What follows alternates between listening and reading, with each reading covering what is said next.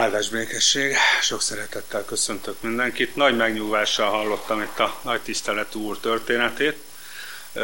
Tehát ez azt igazolta számomra, hogy a lelkész is csak ember, ugyanúgy lehet alkoholista, mint a buszvezető. Tehát, hogy elhangzott, én Bóka László vagyok, a második számú, mert hogy az apám is Bóka László, és a fiam is, és néha ebből keveredés szokott előfordulni. 48 éves vagyok, 27 éve egy feleségű ember, három gyermekünk és két unokánk van.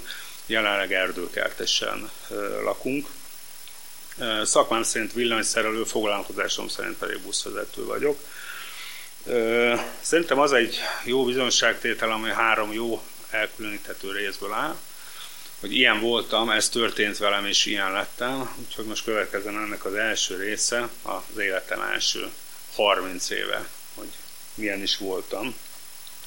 Közepébe vágnák, a szüleim alkoholisták voltak, mind a ketten, és 8-10 éves koromban fordultak igen borzasztóra a dolgok, amikor hétvégenként az édesanyám maga tehetetlenre itta magát. És olyan borzasztóak voltak ezek a hétvégék, hogy előfordult ugye zógó esőbe. Újpestről elgyalogoltam a nagymamámhoz Angyalföldre, fölcsöngettem, pedig tudtam, hogy nem lehetnek otthon. Majd megvontam a vállam és haza gyalogoltam, és idézőjelben csak bőrigáztam, de legalább egy gyűlölt szombat délután eltelt. Úgyhogy én a hétfőt vártam, és nem mint a többi gyerek a pénteket. És én már akkor megfogadtam magam, magamnak, hogy nem fogok úgy élni, ahogy a szüleim tették. Nem jelentett egyébként megkönnyebbülést az anyám elköltözése sem 15 éves koromban. Akkor hazamentem az iskolából délután, akkor ő már egy bőröndel ott várt, és közölte, hogy ő most új életet kezd, és hát kísértelt az ajtón, és nem csak az ajtón, hanem az életemből is, és én csak álltam ott a be csukott ajtó előtt, hogy na hát akkor most már mi lesz ezen túl. És hát megőrzött az Isten magának és a feleségemnek, bár én ennek akkor még nem voltam tudatában. és 90-ben összeházasodtunk, 91-ben megszületett a, a, az idősebbik fiunk, 93-ban a lányunk, és akkor elmentem buszvezetőnek a BKV-hoz, mert nekem ez volt a gyerekkori álmom, és én ezt nem nőttem ki, tehát én a mai napig ezzel foglalkozom. És bár mindenem megvolt, valami érthetetlen hiányérzet gyötört, és hát ugye a magukat okosnak mondó embereket a környezetemben kérdezgettem, hogy hát mi értelme van az életnek, van egyáltalán valami értelme. Hát nyilván mindenki a világnézetének és az igazának megfelelő válaszokat adott, de azt senki nem mondta, hogy hát minden rendben van, csak az Isten hiányzik, fiam. Elkezdtünk a kollégákkal munkaidő után iszogatni, szerencsétlenségemre mindig délutános voltam, ami ugye egy ártatlan dolog, ugye, hogy az ember munka után egy sört megiszik.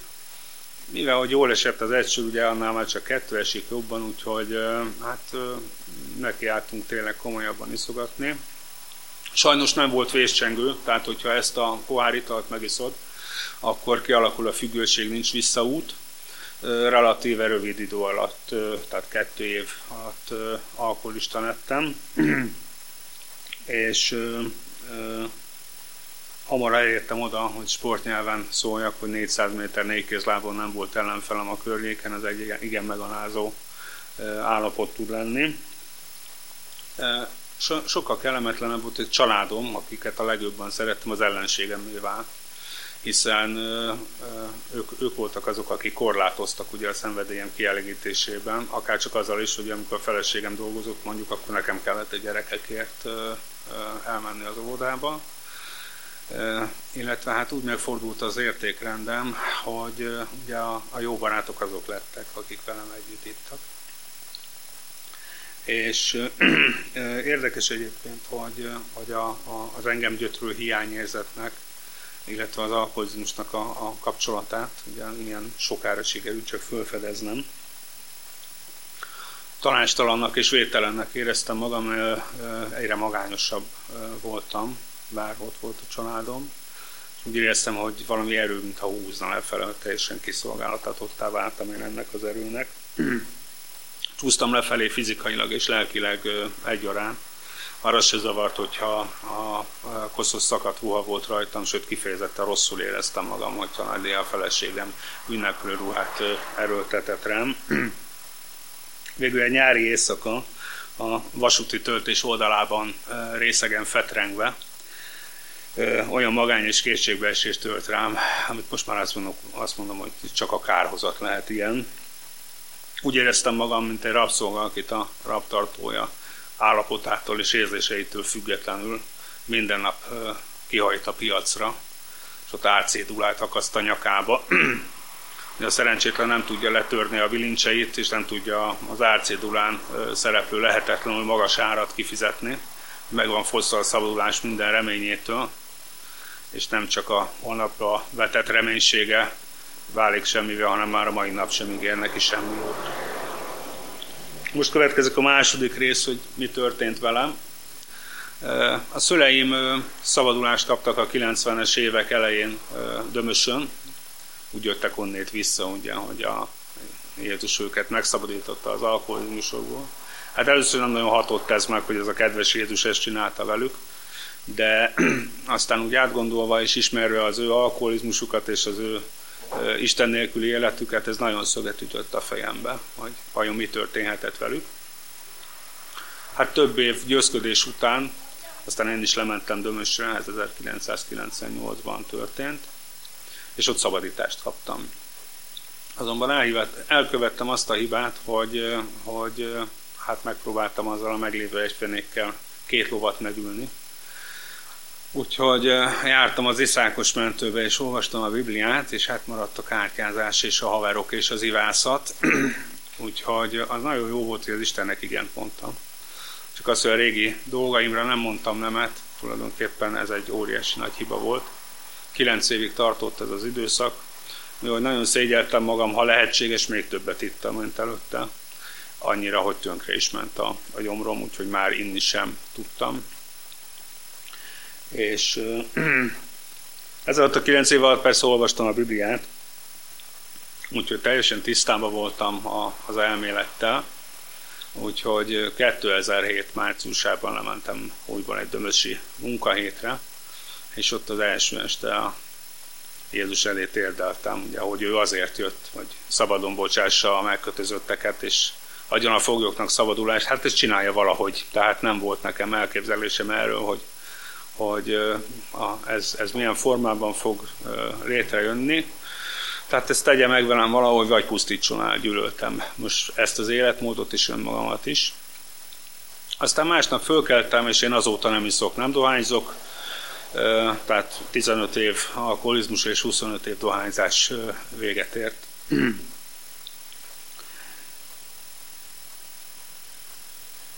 Ez ez a, ez a 9 év egyébként az első dömösi látogatástól a teljes szabadulásig, ha visszatérek ez a, a rabszolga hasonlathoz, az lelkileg ez úgy nézett ki, hogy megjelent valaki a piacon, és kifizette értem azt, a, azt az árat, amit én nagyon jól tudtam, hogy én annyit nem érek. Örömömben viszont sajnos nem engedtem magamhoz túl közelőt, hanem futottam a régi barátokhoz, ivó cimborákhoz, hogy ugye milyen jó, hogy én már nem iszom veletek többet. Hát nagyon nem örültek, sőt, fásultan és közönösen fogadták a nekem jó hírt.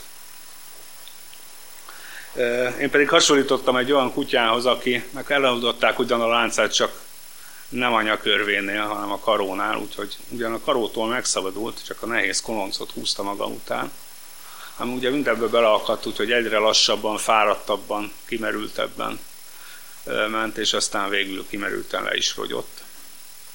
És aztán, amikor 2007-ben végre olyan közel jöhetett az én szabadítom, hogy a idézőjelben a nyakamról oldotta le a láncot, akkor pedig az történt, hogy az én szabadítom, ugye Jézus volt, aki megjelent a piacon, és kifizette értem az árat, ami az ő vérének a, az ára volt akkor bekötözte a sebeimet, megerősített, és a legnagyobb elképedésemre szabadon engedett. És ugyanazzal a, a kérdéssel álltam ott, mint amikor az anyám kísértált az ajtón, hogy most akkor mi lesz. Ugye? A rabsághoz semmi kedvem nem volt újból, más meg nem ismertem. És hát a régi raptartom az nyilván gúnyosan vigyorogva mutogatta a bilincseit, bilincseimet, ugye? Amelyet semmi kedvem nem volt, és akkor észrevettem Jézust, hogy engem figyelt és intett a kezével, hogy akkor gyere. És úgy átgondoltam, hogy aki ennyit kifizetett értem, semmit sem követelve cserébe, hát aztán talán érdemes lesz követni, hogy nyilván jobban fog velem bánni, mint a régi raptartóm. És aztán végül most következő a harmadik rész, hogy ilyen lettem, ahogy sok beszédű ember vagyok, egész délután tudnám itt nektek mondani azokat a csodánkat, ami az életünkben megtörtént, de maradjunk a lelki képnél, hogy én azóta önként követtem az én szabadítómat, és önként adtam oda az életemet neki. Amúgy is az övé egyébként a teremtés jogán. Én magam az egy ügyű szolgájának nevezem magam, viszont engem a barátjának nevez, hiszen ő mondta, hogy az én barátaim vagytok, ha azokat cselekszitek, amiket én parancsolok nektek. Ahogy már említettem, az elején mindenem megvolt, és ez az Isten kegyelméből meg is maradt, tehát nem engedte, hogy eltékozoljam a feleséget, gyerekeket, lakást, munkát. és rádöbbentem helyesebben, Uram, megmutatta nekem, hogy amin van, az az övé.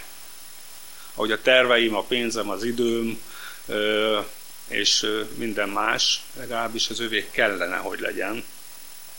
Az ő rendelkezésére kellene bocsátanom mindezeket, legalábbis ha komolyan gondolom az ő követését.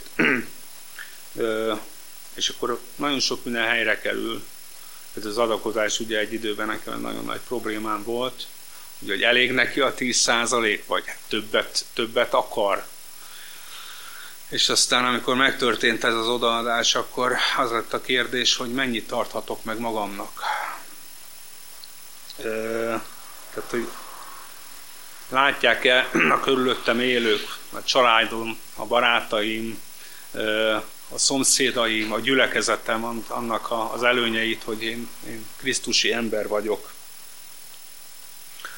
Azóta foglalkoztatnak engem ezek a, ezek a kérdések, amióta egyszer azt olvastam, hogy Ravasz László a két fiatal mentorátjával, Jó Sándorral és Gyökösi Endrével beszélgetett, és azt mondta nekik, hogy tudjátok, fiaim, én sok hívő embert ismertem, és kevés becsületest mert a kettő nem ugyanaz. Sajnos több a Jézusnak az imádója, mint a követője, és engem ez nagyon eltalált akkor. Ez azt üzente nekem, hogy a szolgálatra nekem nem rátermetnek, hanem késznek kell lennem. Megkerülhetetlen kérdések ezek, de én eldöntöttem, hogy akim és amin van, az az értem átszögezett markokban van a legjobb helyem, és ez a döntés aztán azóta engem sok bizonytalanságtól és aggodalmaskodástól megkímélt. Lehet mondani, hogy tulajdonképpen ez nem az Istennek a, a, a, az érdeke, hanem az enyém. Mert már az is egy csodálatos és érthetetlen dolog, hogy megbocsátattak az én bűneim, illetve én majdnem minden nap rácsodálkozok, hogy egy alkoholistának nem kell lennia. De az, hogy aztán egy ilyen embert, mert én azért az ége tükrébe belenézve tudom, hogy én milyen ember vagyok. Az Isten be is von az ő szolgálatába, hiszen most is itt állok, és nem a tévé előtt ülök éppen otthon. Engem ez a bizalom ez teljesen lefegyverez. Az viszont, hogy mit kezdek a tőle kapott ajándékokkal, tehát konkrétan, hogy a kapott bűnbocsánatból lesz az egyes bűneim felett aratott győzelem, vagy a Jézussal való közösségemből lesz-e szeretet, vagy a hallott igéből lesz-e engedelmesség, vagy a hitemből lesz-e misszió, vagy a testi erőmből lesz-e segítség konkrét ö, személyek részére, vagy a hitemből, a szellemi erőmből lesz-e áldás. Ez csak rajta múlik. Kívánok mindannyiunknak az életén átsugárzó Krisztusi szeretetet. Nagyon szépen köszönöm a figyelmeteket.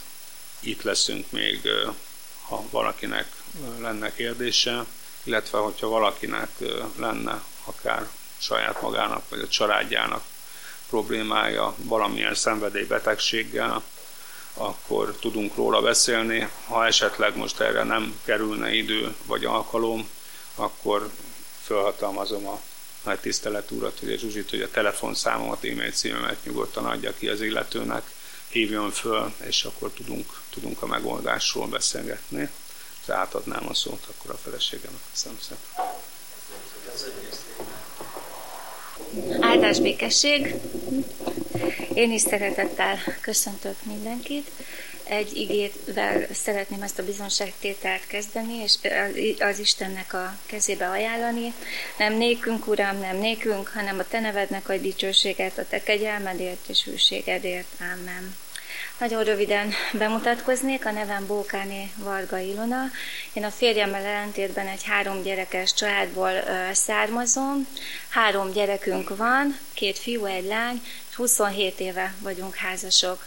Fotligeten dolgozom, ez egy lakópark. A lakóparkot üzemeltető cégnek vagyok az irodavezetője. A gyülekezetünk az a Káposztás megyeri református gyülekezet, ahová most már mm, több mint öt éve járunk. A keresztény életem szempontjából nekem két nagyon meghatározó ember volt az életemben, az egyik a nagyapám, a másik pedig az édesapám. A nagyapám, ő egy református lelkész volt egy kis Baranya megyei faluba, ezért a mi családunkban soha sem volt kérdés, hogy Isten létezik vagy nem, ez tény volt, én így nőttem fel. Nagyon kicsi voltam még, amikor meghalt a nagyapám, két éves, úgyhogy teljesen joggal kérdezhetnétek, hogy akkor mégis mitől volt meghatározó. Igazából semmi mástól, csak attól, hogy volt valaki a családunkban, akit Isten lelkészi szolgálatra hívott, és számomra ez később meghatározta a gondolkodásomat, egy, egyfajta iránytű volt. A másik nagyon meghatározó személy, mint említettem, az édesapám volt, Róla azt kell tudni, hogy hiába volt lelkész gyerek, egyáltalán nem élt keresztény életet, annyira nem, hogy alkoholista lett.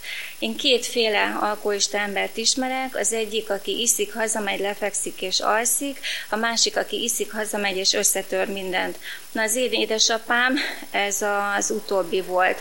Amikor ivott, akkor a személyisége teljesen megváltozott, agresszív lett, dükitörései voltak, és az indulatait sem tudta kontrollálni, és ahogy mélyült az alkoholizmusa, úgy mélyült ez az agresszió is, ami aztán később egészen eljutott a tetlegességig is, ami főleg az édesanyámat érintette, és később pedig, később pedig bennünket is. Talán különös lesz, amit most mondok a fentiek fényében, de hogy én mégis nagyon szerettem az édesapámat. Nyilvánvalóan nem ezt a dühöngő, agresszív embert, hanem azt a jókedvű, jóhumorú, intelligens, művelt, mindig mosolygó embert, aki azokban a pillanatokban volt, amikor ő nem volt, és aki egyébként lehetett volna. Volt közöttünk egy ilyen nagyon mély lelki kapcsolat, amiről én úgy gondolom, hogy abban a hitben gyökeredzett, amit ő otthonról hozott, mert az életvitele ellenére azért neki voltak keresztény elvei, amelyekhez egész életében ragaszkodott, és amelyekre azért igyekezett bennünket is nevelni. Ő volt az, aki megtanított engem imádkozni, egy nagyon egyszerű imádságra tanított, de hogy ez elegendő volt nekem ahhoz, hogy engem ezen a keresztény úton elindítson, mert jóformán a kamaszkoromig én minden nap, vagy minden este elmondtam ezt az imádságot, és ez azt jelentette, hogy én minden nap megszólítottam az Istent. Igaz, hogy akkor én még csak egy ilyen tőlem távoli, a mennyekben lakó Istent ismertem, akit azért szerettem, mert hogy vigyázott rám, és azokra, akik a számomra fontosak voltak. Aztán a kamaszkoromban elkezdett egyre jobban érdekelni ez a dolog, elkezdtem járni templomban, beiratkoztam konfirmáció előkészítőre is, amit aztán nem végeztem el, elkezdtem olvasni a Bibliát, amit meglepő módon egészen jól értettem, pedig senki nem magyarázta. A gyerekkori imádságaimat pedig felváltották az Istennel való beszélgetések, azt a távoli mennyekben lakó Isten pedig egy mindenható személyes Isten, akinek a jelenlétét egyre többször tapasztaltam már meg az életemben. A, kamasz, a kamaszkoromnak a végén ismertem meg a férjemet, 19 éves voltam akkor, de addigra már annyira eldurvultak otthon a dolgok, hogy szinte mindennaposak lettek ezek a bántalmazások és veszekedések, ezért a férjem úgy döntött, hogy elhoz engem otthonról, kivárjuk a katonai időt, ami akkor még másfél év volt, és összeházasodunk. Hát egy alkoholista családból olyan nagyon sok mindent nem lehet vinni egy házasságba, de én azt gondolom, hogy a legfontosabb, vagy talán helyesebb úgy fogalmazni, hogy a legértékesebb dolgot mégiscsak vittem, ez pedig a hitem volt. Amikor úgy döntöttünk, hogy összeházasodunk, én két dolgot kértem a férjemtől. Az egyik az volt, hogy ha majd lesznek gyerekeink, akkor engedje, hogy keresztény szellemben nevelhessem őket, hogy szabadon beszélhessek nekik Istenről, ne legyen ez egy ilyen súrlódási pont közöttünk. A másik kérésem pedig az volt, hogy templomban hogy templomba esküdjünk. És megmondom őszintén, hogyha bármelyikre is nemet mondott volna, akárhogy is szerettem, nem mentem volna hozzá feleségül. Azért, mert én akkor már ismertem akkor annyira az igét, hogy tudjam, hogy Isten azt mondja, hogy ne legyetek hitetlenekkel fele másikába ami, ami miatt mégis hozzá mertem menni, az az volt, hogy bár ő ateista családból jött, de mégis ö, nagyon nyitott szívvel hallgatta, amikor én az Istenről beszélget, beszéltem neki, és ez jó reménységgel töltött el engem, hogy egyszer majd talán ő is meg fog térni. De egyébként ebben megerősített engem két ige is. Az egyik az volt, hogy a hitetlen férj meg van szentelve az ő feleségébe, a másik pedig, hogy mit tudott te asszony, hogy megmentheted-e a férjedet. Hát ezt biztosan tudtam, hogy én nem tudom megmenteni, de azt is, hogy igen, talán, hogy Isten képes rá, és hogy talán lehetek ebbe én az Istennek egy eszköze. És olyan komolyan vettem ezt az igét, hogy biztos voltam benne, hogy a férjem majd egyszer meg fog térni, csak azt nem tudtam, hogy mikor. És milyen bölcs Isten, amikor azt mondja, hogy nem a ti dolgotok, hogy tudakozzátok az időket, mert bizony 17 évnek kellett ahhoz eltennie, hogy az én férjem is az Isten útján járjon. És hát ez nagyon sok, vagy nagyon hosszú idő, emberi lépték szerint mindenképpen.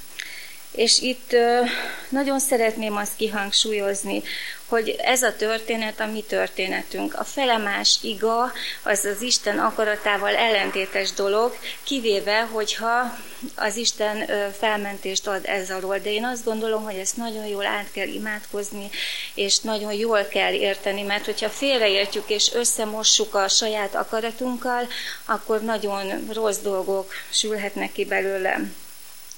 A templomi esküvőhöz nem valami lányos hóbort miatt ragaszkodtam, hanem azért, mert számomra nagyon fontos volt az, hogy az Isten az áldását adja erre a házasságra. Mert azt láttam magam körül, hogy a házasságoknak a nagy része nem jól, vagy egyáltalán nem működik, és már akkor is nagyon sok vérződött házasság, vagy vállással. Én ott a templomban nem csak a férjemnek tettem fogadalmat, hanem Istennek is. És hadd mondjam azt, hogy elsősorban Istennek.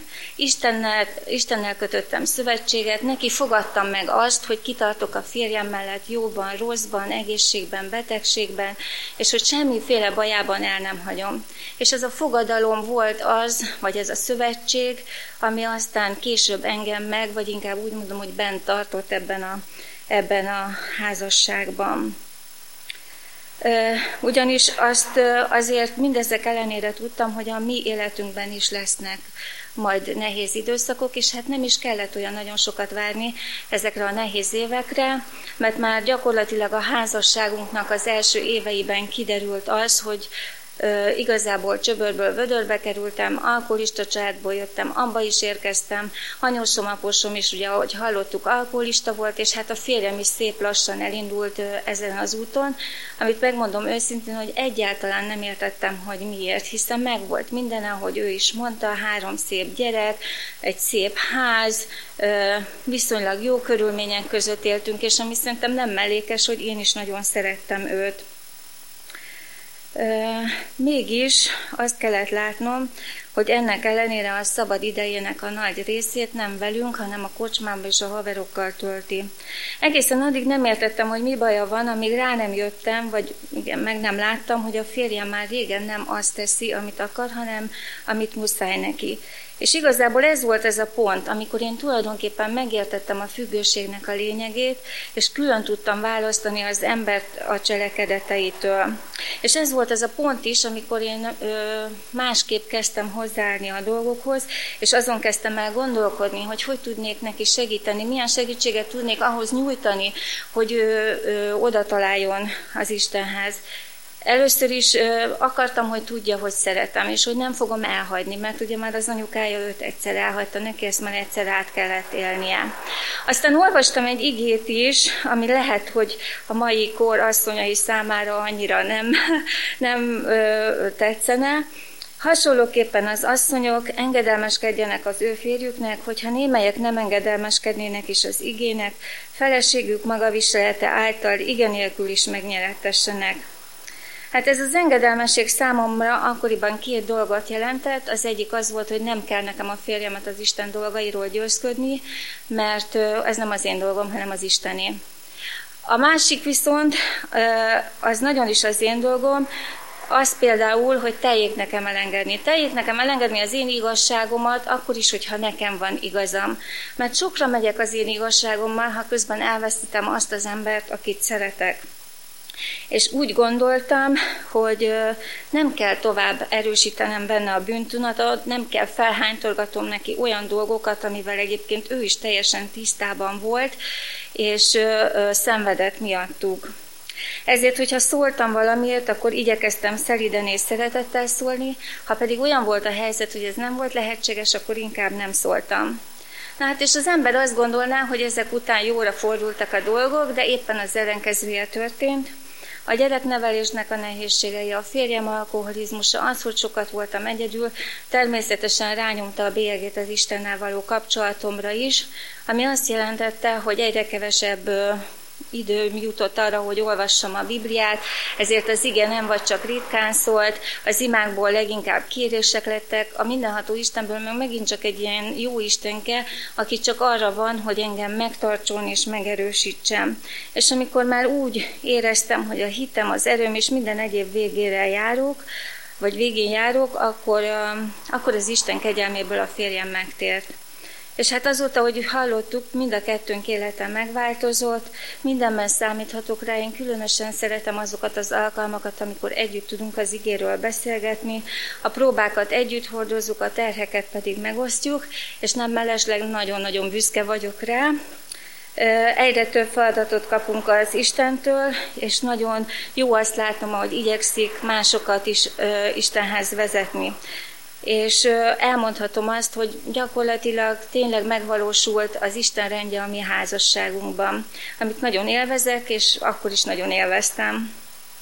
És hát tulajdonképpen itt be is fejezhetném a bizonságtételemet, de nem teszem. Nem azért, mert vissza akarok itt élni a türelemmel, hanem azért, mert nem tehetem, ugyanis valaki még nagyon hiányzik ebből a történetből. Nem tudom, hogy mennyire tűnt fel nektek, hogy én egész idő alatt csak Istenről beszéltem, és hogy Jézus Krisztusnak a nevét ki sem ejtettem a számon. És hogy tudjátok el, hogy aki csak Istenről beszél, az nem megtért ember. Mert aki hisz Istenben, de Jézus Krisztussal nem tud mit kezdeni, az olyan, mint a mag nélküli gyümölcs. Hiányzik belőle a lényeg, nincs benne az élet, és elhiszi a sátánnak a legnagyobb hazugságát, hogy megtért ember pedig még a kárhozatban van. Na hát én is egy ilyen kárhozatban élő Isten hívő ember voltam, pedig mindent tudtam Krisztusról. Tudtam, hogy az Isten fia, tudtam, hogy bűnéletérettünk, tudtam, hogy ő a megváltó, csak éppen azt nem tudtam, vagy nem vettem észre, hogy én nem találkoztam vele. Hát hogy lehet ez? Ugye az elmondottak alapján, vagy után ez azért kérdés. Hát úgy, testvérek, hogy én egy jó ember voltam mivel engem, ha nem is keresztény családban, de keresztény elvek szerint neveltek, és ezért gyakorlatilag én belenőttem a hitembe. Az én életemben nem volt egy olyan forduló pont, amikor én tudatosan átadtam volna Krisztusnak az életem felett az uralmat, vagy tudatosan behívtam volna őt az én életemben. Korábban én mindig úgy gondoltam, hogy keresztény családban a legkönnyebb megtérni, de most már úgy hiszem, és bízom benne, hogy ezt jól értitek, hogy keresztény családban a legkönnyebb elveszni. Mert az olyan emberek, mint én, akik beleszületnek a hitükbe, nem tudják, hogy miből kell megtérniük, hiszen járnak templomba, hiszen olvassák a Bibliát, imádkoznak, szolgálnak, még bűnt is vallanak, csak éppen nem látják a bűneiknek a mélységét, és éppen ezért nincs is igazi bűnlátásuk. Hát nekem se volt, és talán furcsa, amit mondok, de hiányzott, hogy legyen. Jó lett volna úgy átélni a megtérést, ahogyan azt olyan sok bizonságtételben hallottam, olyan egetrengetően, olyan szívszagaton, tudjátok. Nekem nem volt, egy ilyen volt, ilyen lett életem, mint ahogy a férjem elmondta, hogy milyennek kell lenni egy jó bizonságtételnek. Ezért hiányzott a hála is a szívemből, ami, enge, ami, ami igazából szolgálatra tudott volna indítani. Az én életemből hiányzott Péternek a tagadása és a kakasszó, Pálnak a vaksága és szemeinek megnyílása, vagy Tamásnak a hitetlensége és leborulása. Nem értem át igazán a bűnbocsánatnak az örömét, mert hiányzott a lista a bűneimről, amivel az Isten elé állhattam volna. Ugyanis a jó embereknek nincs ilyen listájuk. Persze ez nem azt jelenti, hogy nekik nincsenek bűneik, vannak, de azokra egészen másképp néznek és másképp gondolnak, mint egy igazán még megtért embert, mint ahogy említettem, és nem látják a mélységét mert ugyanis a jó embereket nem a bűneidnek a sokassága, hanem egy olyan bűn választja el az Istentől, amit éppen a jó emberségük miatt nem látnak, és ez nem más, mint a jó emberségük felett érzett büszkeségük és gőgjük. Az ilyen embereket egyébként onnan lehet felismerni, hogy van egyfajta kiválasztottság tudatuk, ami a többi ember felé, fölé emeli őket, ahogy nekem is volt. Azért, mert lelkész volt a nagyapám, azért, mert engem már kiskoromban kiválasztott a családban az Isten, azért, mert én értettem az igét, anélkül, hogy, hogy ezt ugye bárki elmagyarázta volna, hogy ezt így a bizonságtételemben már mondtam, és ahogy ezt még így sorolhatnám is. Emlékeztek a vámszedőnek az imájára? Hálát adok Istenem, hogy nem vagyok olyan, mint a másik. Na ez a jó emberek imádsága, és ez volt az enyém is. Nagyon sokszor elmondtam. A jó emberség bűnének a lényege, hogy emberekhez hasonlítjuk magunkat, és emberek szemszögéből nézzünk a bűneinkre. És valóban egy parázna, hazug tolvaj emberhez képest én tényleg egy jó ember voltam, de Isten szerint éppen olyan bűnös, mint az a parázna, hazug tolvaj, akinél én különnek gondoltam magam. Mert Isten szemszögéből, vagyis a keresztről nézve, az én gőgöm és a másik paráznasága között az égvilágon semmi különbség nincsen. Krisztusnak mind a kettőért bűnhődnie kellett, és mind a kettőért lesújtott érte Isten haragja. Azonban én akkor ezt még így nem láttam. És azon, hogy megtért ember vagyok-e, akkor kezdtem el gondolkodni, amikor a Káposztás megyeri gyülekezetbe kerültünk. Ez egy nagyon tiszta gyülekezet, de ez nem azt jelenti, ugye, hogy tökéletes. Mégis ennek a gyülekezetnek a tükrébe láttam meg magam. Az ő hitüknek, őszintességüknek és bűnvallásuknak a tükrében láttam meg, hogy ki is vagyok valójában, hogy tényleg különb ember vagyok, mint ők. De hogy ez a különbség nem azt jelenti, hogy jobb vagyok, hanem azt, hogy más. Vagyis nem olyan, mint a megtért emberek. Ők mindig Krisztusról beszéltek, én meg mindig csak Istenről. Ők őszintén megvalották a bűneiket, és bárki előtt kitárták a szívüket, de ezt én nem tudtam megtenni. Különösen azt tűnt fel egyébként nekem, hogy Krisztusról nem tudok vallást tenni. Nem tudtam például őt uramnak szólítani, mert belül mindig azt éreztem, hogy nekem nem igazán az uram. És nem véletlen, mert a gőgös embereknek nincs uruk, illetve rosszul mondom, egy uruk mégiscsak van saját maguk. Később aztán megértettem egy igéből, hogy miért nem voltam erre képes, azért, mert senki sem mondhatja Úrnak Jézust, hanem csak a Szentlélek által. Ha nem vagyok megtérben, nincs bennem a lélek, nem tudom mondani. De akkor én meg ezt nem tudtam, viszont tudni akartam. Szerettem volna biztosan tudni, hogy megtért ember vagyok-e, és ez azért volt nekem nagyon fontos, mert én már akkor is szolgáltam. Tartottam asszonyköri alkalmakat, jártam bizonyságot tenni, és más szolgálatokban is részt vettem, és úgy gondoltam, hogy ezt így tovább nem lehet folytani. Nem lehet kiállni, bizonyságot tenni úgy, hogy, ezt, hogy nem tudom azt, hogy van-e, biz, van-e üdvösségem, vagy nincs, mert akkor ez egy hamis, hamis bizonyságtétel. És akkor hallottam, hogy van Magyarországon egy hely, ahol választ, biztos választ kapok a kérdésemre, és nem azért, mert ez egy különleges hely, hanem azért, mert lehetőség van rá, hogy egy hétig csak Istenre figyeljünk. Itt nincs tévé, nincs internet, nincs telefon, de van ige, és van lelki gondozás egy hétig, ez a, hét, ez a, ez a hely a Biatorbágyi belmisszió, nem tudom, hogy hallottatok-e már róla, vagy volt-e már valaki ott, nagyon áldott hely. Mivel szerettem volna minél választ kapni a kérdésemre, ezért ahogy lehetett, jelentkeztem egy asszony hétre. Ez 2014-ben volt, és micsoda véletlen, ennek a hétnek éppen az volt a témája, hogy kicsoda neked Jézus Krisztus. És talán nem árulok el nagyon nagy titkot, ha elmondom, hogy a hét elején nekem még csak az Isten fia volt, de a hét végére már a megváltóm, a szabadítóm. Két igazán megrázó dologgal szembesültem én ezen a héten. Az egyik az volt, hogy a sátán milyen hihetetlenül ravasz, mennyire nem ismerjük őt, és hogy milyen félelmetes erő az övé. Mert egészen addig én úgy gondoltam, hogy csak világi dologgal tudja megkísérteni az embert, olyan dolgokkal, mint a pénz, a hatalom vagy a dicsőség. De hogy valakit a saját hitével tartson a markába, és ezzel együtt a kárhozatba, ez egész egyszerűen számomra egy, egy felfoghatatlan és elképzelhetetlen gondolat volt. A másik dolog az volt, amit már korábban is említettem, hogy kiderült, hogy én egy kárhozatban élő Isten hívő ember vagyok. És ez a felismerés volt számomra a leges legmegrázóbb és a legfájdalmasabb, mert ahogy a bizonságtételemből is kiderült, én a hitemre építettem az egész életemet, és abból merítettem az erőmet. De be kellett látnom, hogy a hit az bizony nem egyenlő Jézus Krisztussal mert Krisztus nélkül a hit is csak homok önmagába, és nem csoda, hogy összedőlt az életem. Paradoxonnak hangzik, de az én báványom az Isten hitem volt. De ezen a héten szép lassan kezdett tisztulni a látásom, és már nem az emberek, hanem az Isten szemével láttam magam. És már érdekes módon nem egy jó, hanem egy gőgös és ítélkező embert láttam magam előtt. Nagyon összetörtem, mert úgy éreztem, hogy elárultam az Istent, és kár és szemét volt az eddigi életem, ami persze nyilván nem igaz, de én akkor ezt így éltem meg. Isten megmutatta nekem, hogy Krisztus nélkül milyen elveszettek és kiszolgáltatottak vagyunk a világnak és a sátánnak is, hogy mennyire nem vagyunk ura önmagunknak, és hogy mennyire képtelenek vagyunk kontrollálni a bűnt. Mert ha tetszik nekünk, ha nem, ha elfogadjuk, ha nem, bizony mi az utolsó sejtünkig bűnösök vagyunk. Egyszerűen azért, mert így születtünk, és ezzel nem tehetünk, illetve tehetünk. Megértettem azt is, hogyha csak, hogy csak Isten szárnya és Krisztus keresztje alatt találhatunk igazi menedéket.